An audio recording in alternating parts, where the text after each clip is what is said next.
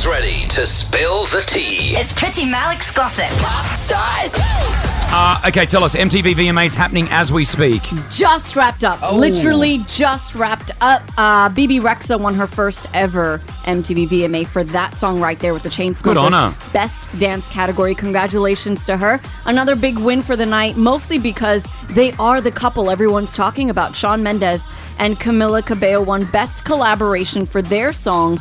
Senorita. They have been lovey dovey the entire night. Camila wa- uh, rocked up to the VMAs wearing this beautiful white gown that had a really long train. Hmm. So everyone's like, oh my goodness, she's wearing a wedding dress. She's not wearing a wedding dress.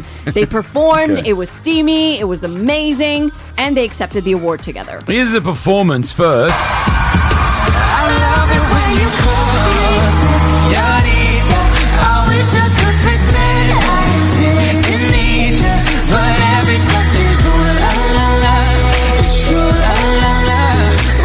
They sound so good. and then they accepted the award. so much. Honestly, we're just so happy that everyone loves the song. We worked super hard on it, and be amazed. we love you. Thank you for this. This is incredible. Yes! What he said.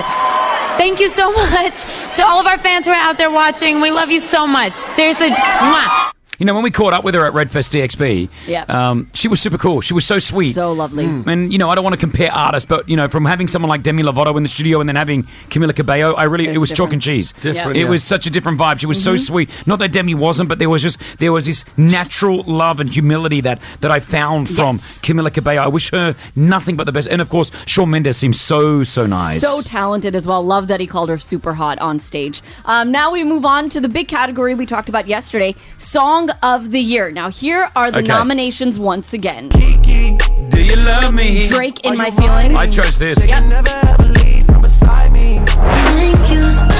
Ariana Grande, I'm a sucker for you. Jonas Brothers. I chose this song. Say the word and I'll go anywhere blindly. That's mine. Old Town Road, In